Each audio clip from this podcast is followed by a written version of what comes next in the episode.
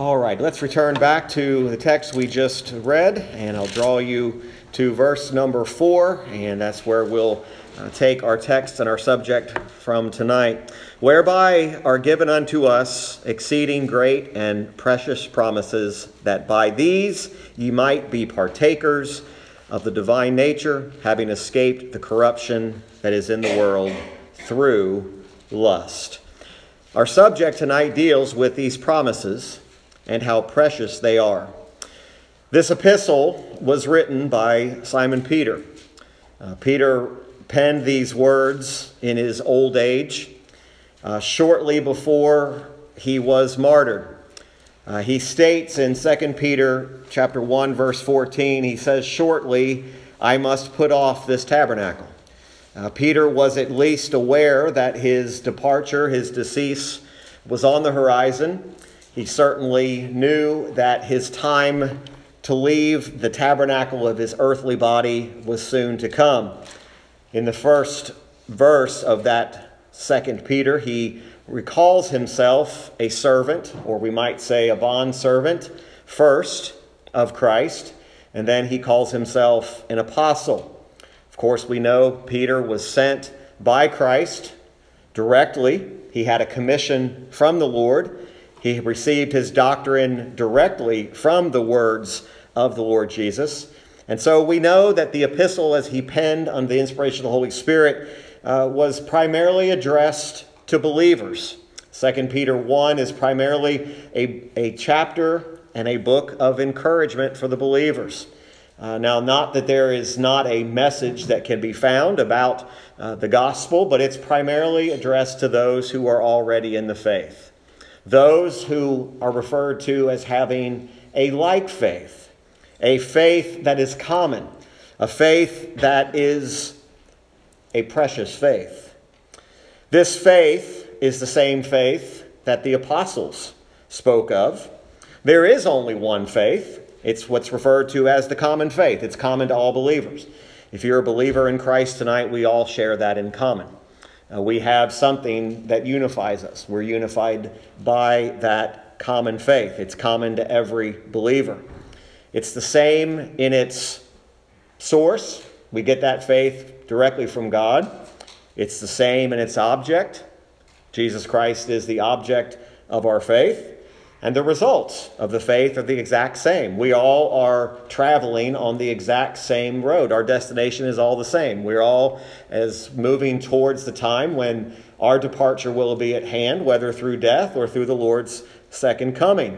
But it is a common faith. It is something of great value.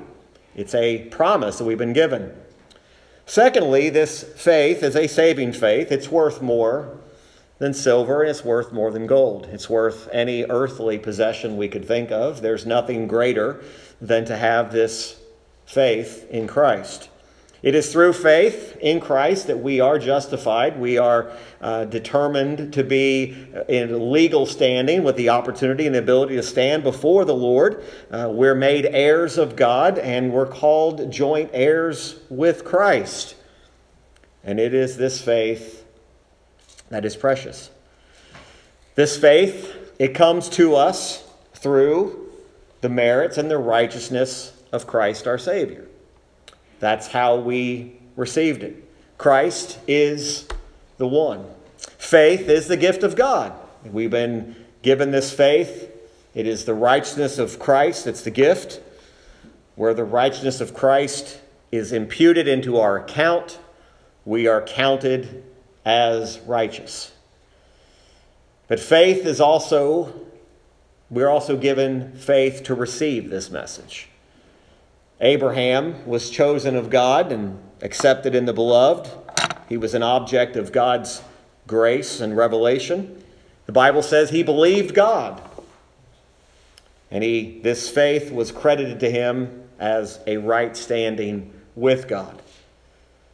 John ten, verses twenty-two through twenty-eight tells us that those who are his, his sheep will hear his voice, and they will believe.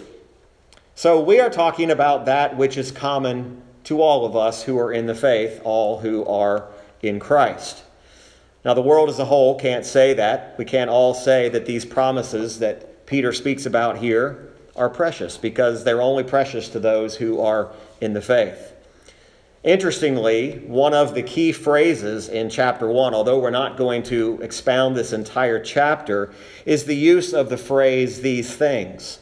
Uh, you'll notice these things is mentioned in verse eight, in verse nine, in verse ten, and then he uses it in uh, one other, in verse number twelve. And he's speaking about these things. It is these things that connect all of these promises together. Uh, we see there in verse number one, it's referred to as precious faith.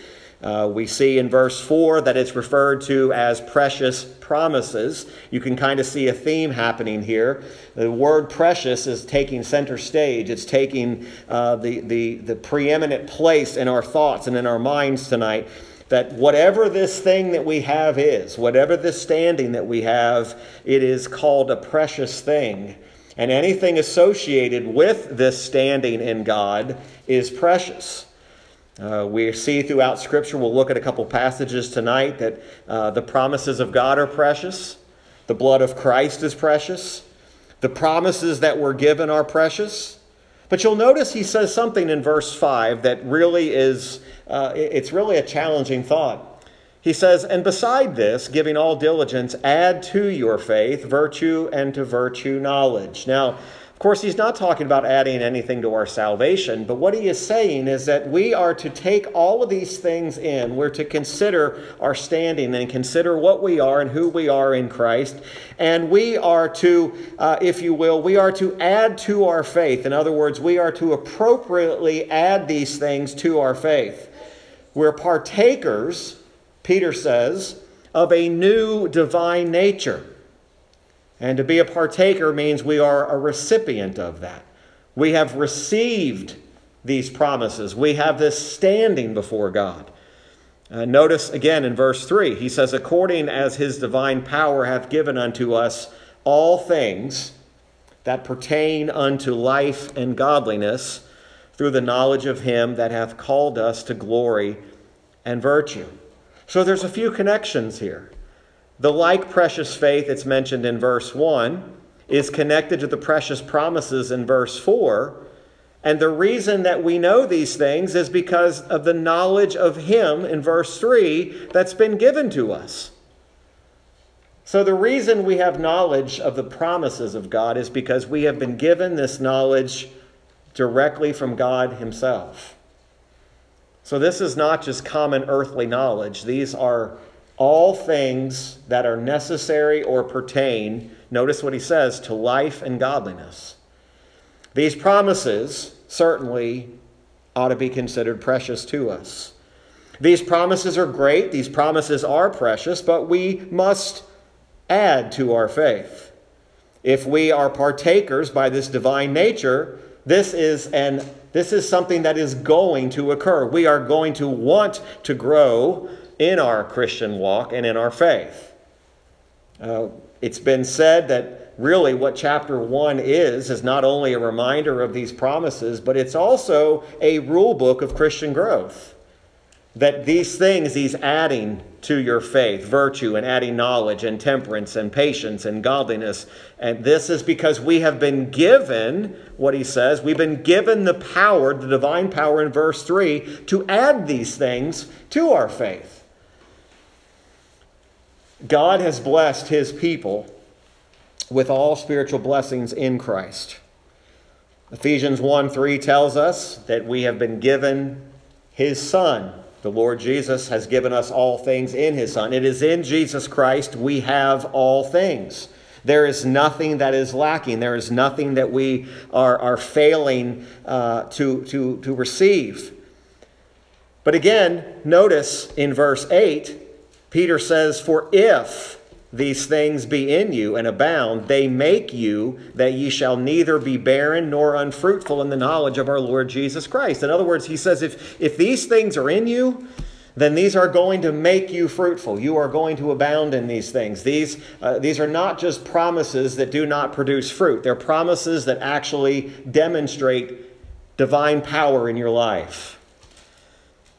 He clearly says in verse nine, "But he that lacketh these things is blind and cannot see afar off, and hath forgotten that he was purged from his old sins. Wherefore, the rather, brethren, give diligence to make your calling and election sure. For if ye do these things, you shall never fall." So we see here that these promises are linked to our growth. These precious promises ought to lead us to grow in our faith, not to remain stagnant, not to remain as we once were, but to grow.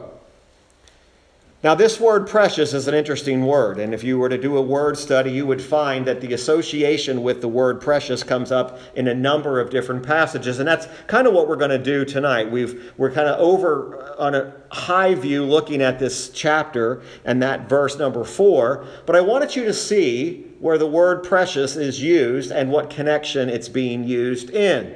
Uh, if you'll turn over to First Peter chapter two, verse seven, we see another use of this word as it directly relates to Christ, or what we might say, our precious Savior. First Peter two, verse seven. "Unto you, therefore, which believe, he is precious. But unto them which be disobedient, the stone which the builders disallowed, the same is made the head of the corner." Notice he says that those who believe that he is precious are those who believe in Christ. They are those who are not ashamed to call the name of Christ. There's no question tonight that if you are in Jesus Christ, he is in fact a precious Savior to you. Uh, he is. There is nothing more valuable. There is no earthly possession that is more precious than Christ. And the fact that he is our precious Savior. You know, how disheartening would it be to be seated here tonight and for me to be explaining to you, I have a precious Savior. Don't you wish you had that Savior yourself? Or that I was somehow in possession of something so precious that you couldn't get your hands on it. But it is our precious Savior. How do we know he's ours? Because he's precious to everyone who believes. If you believe in the Lord Jesus Christ, then no doubt the word precious comes to your mind because he is, in fact, of great value. Christ is that treasure that we see in the parables. He is that treasure that's hid in the field. He is that pearl of great price. He is that, that, that great treasure that every believer would part with every earthly possession they had in order to obtain that treasure that he is. Again, remember, Peter's making mention not only to a like precious faith, a common faith, but he says we also have this common precious Savior. Well, why is he precious? We can say, is he precious because of his appearance? Is he precious because of what he does for us? Well, the second expression of how precious he is, it really, we could put this first, is found in First Peter one, verses eighteen and nineteen. And we see the precious blood of Christ.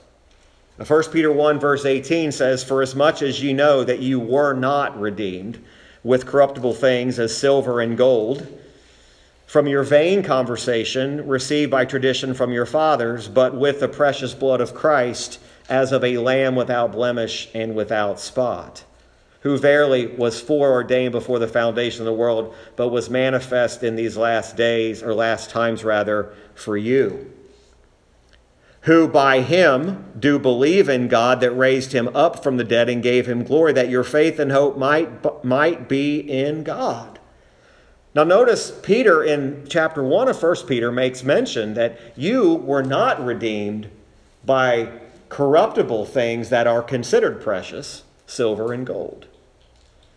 Your salvation was not purchased by things of, that the earth or the world looks as valuable, but by the precious blood of Christ. The contrast here is striking. Well, why is the blood of Christ precious? We see that expression. We've heard that expression. But why is it precious? Why is it valuable? Well, the first, and again, not to say this in a, a way that we don't realize, but an obvious way, is it's precious because it's his blood.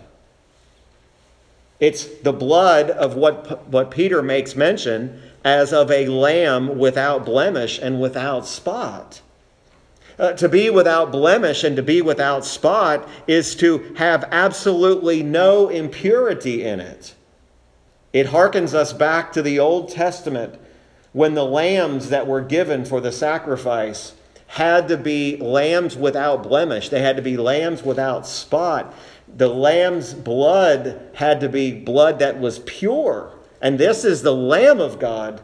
It is his blood that is precious. It's the blood not only of Christ, the God, but also the man. It's the blood of the God-man. It is he who died in our place. It is he who was hung upon a cross and shed his blood, becoming our propitiation, becoming our substitute. And he shed his blood in our place. Now we understand that the blood was ordained of God as the atonement. It would be the manner in which sins would be atoned for. Every Old Testament sacrifice that included the blood was to be an atoning sacrifice. But that atonement, as we all know, was only temporary. It would not cover sins eternally.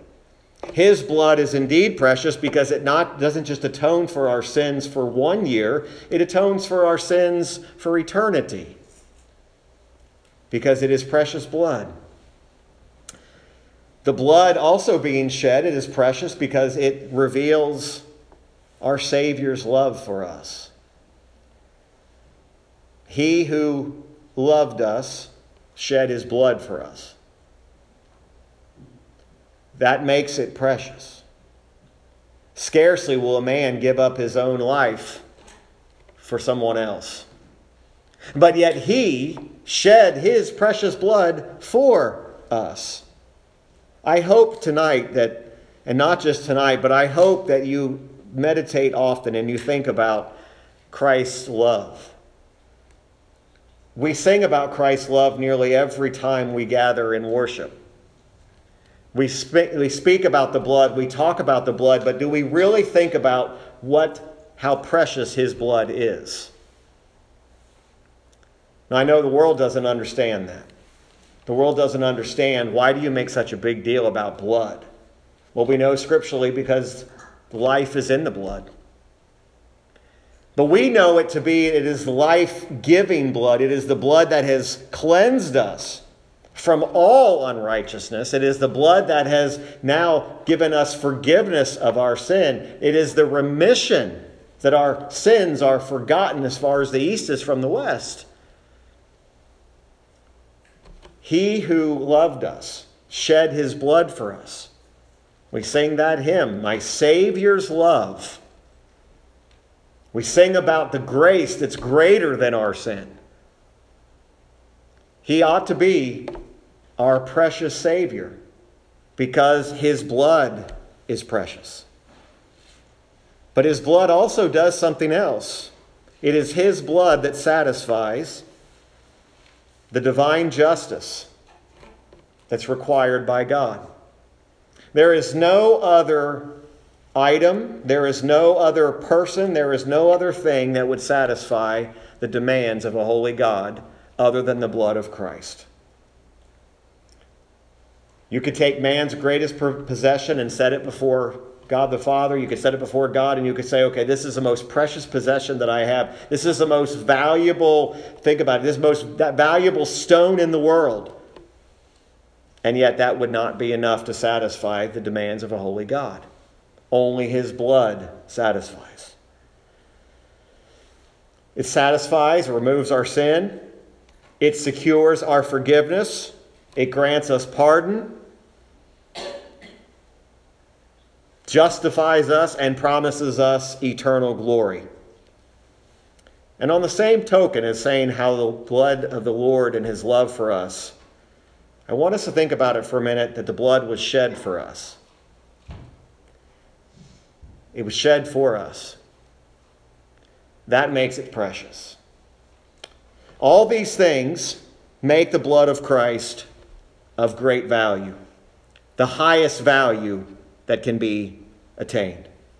Our precious Savior and his precious blood. Number three, we'll go back to Second Peter one four, and you'll notice Peter makes mention of these. Exceeding great and precious promises. Promises are given to us by faith. These promises are given to us through the gift of faith. Promises are exceeding great and precious promises. Why are the promises of God precious? Well, quite simply because they're the promises of a God. A God who loves us and a God who has sent his Son to die for us. They're precious because they're God's promises. God who cannot change. God who is not double-minded like we are. Who makes a promise and then retracts it. His promises are secure. His promises are unquestionable. They are sure. And think about it for a moment. How exceedingly great are the promises of God? All of God's promises are exceedingly great. They speak of exceedingly great, they're exceedingly great and precious because they are the promises of an exceedingly great and precious God. The promises convey precious things. Pardon of sin. Peace with God, protection, provision, God's providence, God's perfections, preservation. All these things are the result of the promises of God. We think about what Christ has given to us. There's a promise of a new and everlasting covenant.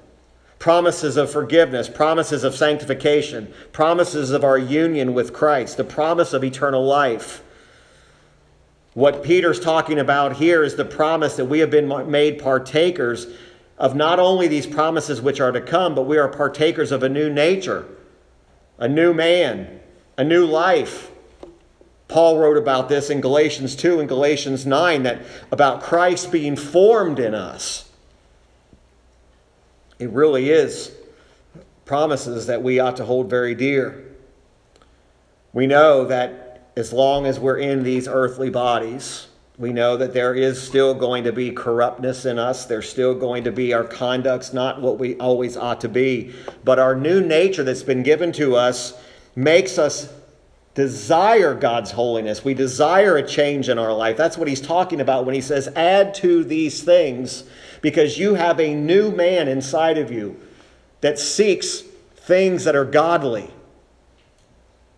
things that are holy. You see, it's not just sitting back on the promises and say, wow, I'm so glad I have these promises and I don't have to do anything. No, these promises and this new life that's given to us makes us want to seek after godliness and wants us to turn away from the prevailing corruption and sin of the world. It's that rule of Christian growth. We're growing more and more like our precious Savior. It is a precious promise, and promise is. And four, we have our precious faith. Again, we started off by that first verse. It says, we have obtained a like precious faith.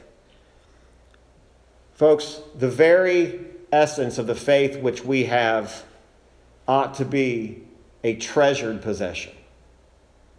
When you think about all the things that you have obtained in this life, and you think about all the things, and, and again, I know God gives us, he gives us liberally. He blesses us with, with physical, temporal blessings.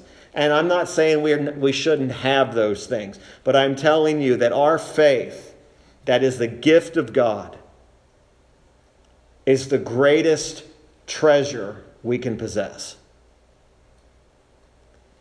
And again, when we get to this time of year, we often think about treasures that this earth provides and the treasures that people want and the things that they think they need to obtain. And yet, the most precious possession we have is that faith that is the gift of God. That's based upon the promises of God. And the fact that we can sit here tonight and have a common, like, precious faith, and that we've obtained it the exact same way, it's been obtained through Christ. The doctrine of our faith, the gospel, is precious. I'm not sure how this affects you, but every time I read about the gospel, every time I hear the gospel preached, every time I hear what I deserve, and every time I hear what I, what I am apart from God, I become more and more thankful that God opened my eyes to see and opened my ears to see and to hear the truth of the gospel and saved my soul. I never grow weary of the gospel. I wonder, a believer, a person who claims to be a believer, how would you ever grow tired of hearing about the preciousness of the blood of Christ and the preciousness of our Savior and the preciousness of our faith, the preciousness of the promises that God has given to us? Faith is a gift. It's precious. Something that's considered precious is because it typically it's rare. But you know what faith does? Faith honors God. It saves the soul, and it gives all glory to God. We can't take any credit for the faith in which we have. We can't take any credit for the gospel. It has been given to us. So it is a precious faith. In First Peter one, verses six through seven, Peter also uses a word or an expression about something else that's precious. And I will tell you, this is the one that makes us, oh, preacher, I was doing really well until we got to this. But notice that Peter uses the same word precious with regard to trials. In First Peter one, verse six, he says, "Wherein ye greatly rejoice, though now for a season, if need be, ye are in heaviness through manifold temptations, that the trial of your faith, being much more precious than of gold that perishes, though it be tried with fire, might be found unto praise and honor and glory at the appearing of Jesus Christ. Whom having not seen ye love, in whom though now ye see him not, yet believing you rejoice with joy unspeakable and full of glory, receiving the end of your faith, even the salvation of your souls." Peter says two pretty profound things here. He says, "Wherein ye greatly rejoice, though you are in heaviness," temptations, "that the trial of your faith, being much more precious than of gold that perishes." Our precious faith must be tried. It's the trial of our faith. And Peter says that the trial of your faith is more precious than gold. Trials prove whether your faith is actually genuine. And it reveals God's love for us. The trial of our faith is precious not because we enjoy trial. It's not because we enjoy suffering. It's precious because what trials do is it causes our love, our faith, and even what Peter says here, our joy in Christ to grow. See, sometimes even Christians get this backwards. They say, you know, I can't get to a place where I love the trial, where I get up every day and I say, God, give me more, give me more, give me more affliction, give me more struggles, give me more, give me more illnesses, give me... That's not what the point is. The point is, is that through those afflictions... It's what's actually the preciousness of it isn't the fact of the suffering that we're supposed to love the suffering. No, it's what the trial of the faith is going to result in. That I'm going to have a deeper love for my Savior. Even though I call him precious tonight, he's going to grow more precious because of the trial of my faith. I am going to have a faith that is strengthened because of the trial. And then we hear this word during this time of year. We hear the word in secular society. We hear the word joy more in December than we do at any other part during the year, because the word joy is used during this Christmas season. Now, I will say a lot of times the word joy doesn't have the same meaning that it does in biblical terms.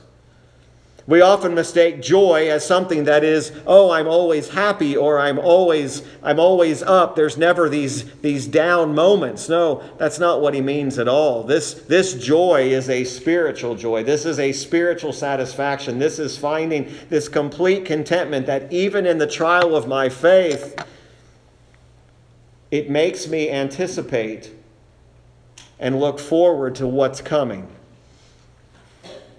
You see, if you keep reading, and we read this when we read the whole chapter, notice he says um, in verse eleven of First Peter one, notice this isn't even the text we read, it says, searching what or what manner of time the Spirit of Christ which was in them did signify when it testified beforehand the sufferings of Christ and the glory that should follow.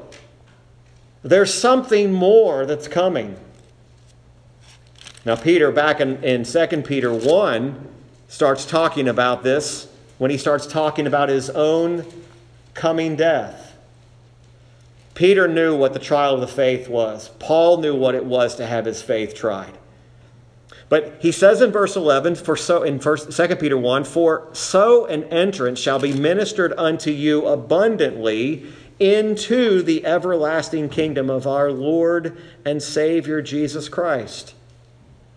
See, these precious promises that we're talking about tonight are not just for temporal. They're not just for this life. The joy that we are looking forward to and the joy that we have in these trials causes us to not only love our Savior more, our faith to grow, and our joy in Christ to grow, but it also gives us great cause to praise God for the inheritance that's coming. Peter writes those words and he says, I will not be negligent to put you in remembrance, always. Folks, you know, one of the greatest privileges we have when we gather as believers is to put each other in remembrance, to remind each other of what's coming, and to remind each other of our standing in Christ. You know, often it's been said, and again, this is this is not intended to be uh, derogatory in any way, but often it's said when a church gathers and someone says, listen, it won't matter if I'm not there. It always matters. Because you know what part of our responsibility is, is to encourage each other and to put each other in remembrance of the joy that is set before us and what's coming, and that realizing we're all, as our faith is being tried, the encouragement that we find in one another. But even Peter, he says, I'm going to always put you in remembrance of these things, though ye know them. Notice how he doesn't say, I need to remind you or teach you new doctrine. He said, I just need to remind you of the things you already know. And be established in the present truth. And I love what he said. He said, yeah, I think it meet or fitting, as long as I'm in this tabernacle, he's talking about his own earthly body, to stir you up by putting you in remembrance. Peter said, as long as I have breath in this body, I'm going to put you in remembrance of the things you already know. Listen, you may come to, you may come to a, a, a corporate service together like this, and you may walk out the door, and you may not have heard one single new thing. Yet, you will have been reminded and put into remembrance, which is what we're supposed to be doing. Reminding again and again and again of the preciousness of Christ, the preciousness of his blood, the preciousness of our faith, the preciousness of his promises. And even the preciousness of our trials. Over the last month, we've been dealing a lot with trials and afflictions on Wednesday nights. We've been talking a lot about it. It's been the subject in some way, shape, or form. Yet here Peter says this is a precious thing. It's more precious than gold. And then the final one, I think, is connected to what Peter is saying in Second Peter one when he says, knowing that shortly I must put off this my tabernacle, even as our Lord Jesus Christ has showed me. You notice he uses the word our. Our Lord Jesus Christ. This is how we know he was writing to believers. He was writing to those who had this common faith. Christ had showed him and told him. Go all the way back and you look in the book of John, in John twenty-one, and Christ had told him he was going to die the death. Yet at this point, Peter is now, I think, if you take it into context, he's not looking at his death as something bad. He's looking at his death as something precious. Which leads us to the sixth one, our precious death.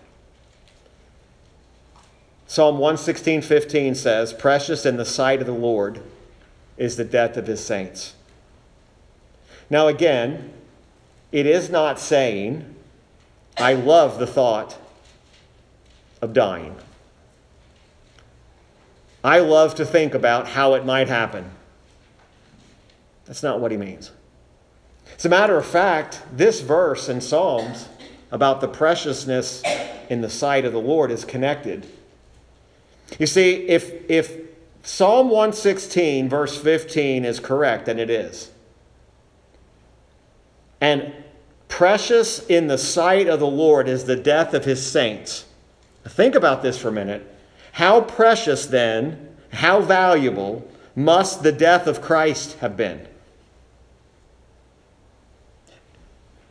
But they're connected. Why is the death of the saint precious? It's precious because of the death of Christ. Remember, as we're put into remembrance of the sacrifice, the blood that was shed by Christ, the obedience and the death under the cross that Jesus endured. The death of his saints can only be precious in the sight of God on the sole account of Christ's death. Because it's his righteousness that allows us to stand blameless before a holy God. So why is the psalmist saying precious is this in the sight, precious is the, in the, the sight of the Lord is the death of his saints? Because they are precious in the sight of Jesus Christ. That's the only reason the death of the saints can even be considered precious, is because of our precious Savior.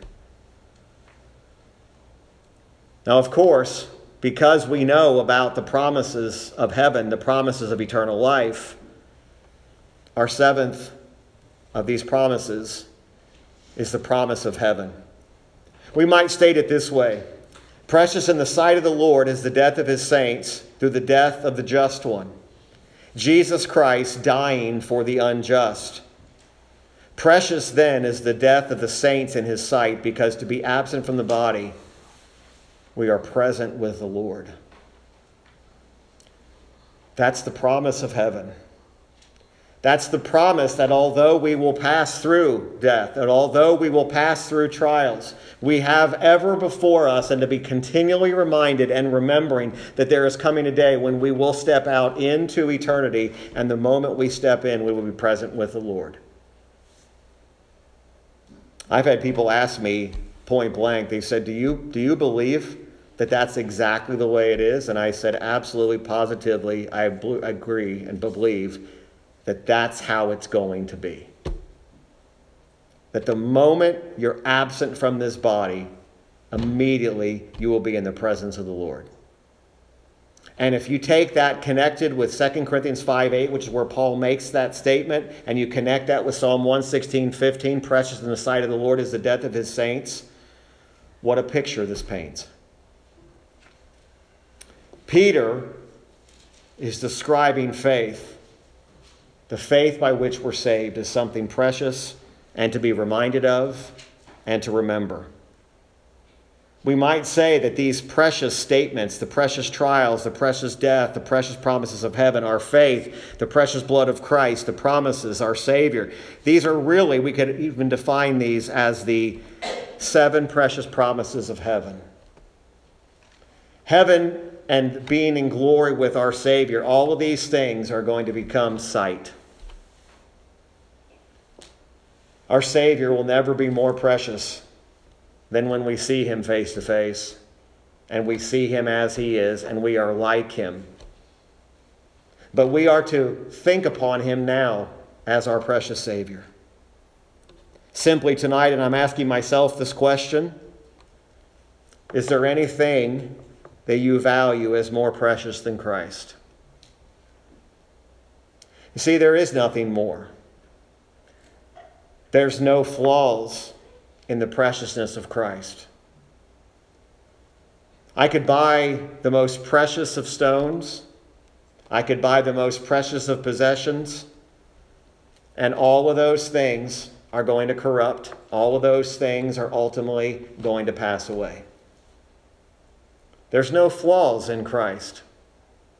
There's no flaw in his nature. There's no flaw in his character. There's no flaw in his sacrifice. There's no flaw in his blood. There's no flaws in the preciousness of Christ. Brethren, I hope our understanding tonight is simply that we never lose sight of the precious truths of our salvation or ever cease to be encouraged by them. If we begin to grow cold to the things of the gospel, growing cold to the things of Christ, we really have to, we really need to check ourselves and think, am I really in the faith? How could we grow tired of something that valuable and that precious? Or how could something supplant it? The world and all of its shiny things, all those things that are vying for our eyes and vying for our attention, there's an intention to try to supplant that which is most precious in your life. And the most precious thing that we have is Jesus Christ. And I hope tonight that that is where your most precious possession is, is your standing in Christ. These are the precious promises. Let's pray together, then we'll sing a closing hymn. Father, we thank you for your word, and we thank you for these texts that remind us again of how precious you are, and putting us into remembrance. Father, may we all evaluate our life tonight and evaluate what we hold most dear, what we treasure the most. Father, may we think often upon the blood of Christ and its preciousness and what it means for us and how we need to be told over and over and over again that without the shedding of his precious blood, there would be no remission of sin. There would be no forgiveness of sin. We would have no, we would have no promises. We would have nothing to rely on. The promises of God would cease to be if there was no blood that was shed. And Father, may we rejoice in these truths tonight. Father, we thank you that it's through the gospel that we were saved, we were brought to repentance, we were brought to belief, and that now as brothers and sisters in Christ, we have this like precious faith. May we never take a single meeting of our believing, uh, this believing body for granted, and may we never once take our faith for granted. We love you and we thank you, Lord, for this time that we have, and it's in Christ's name I pray. Amen.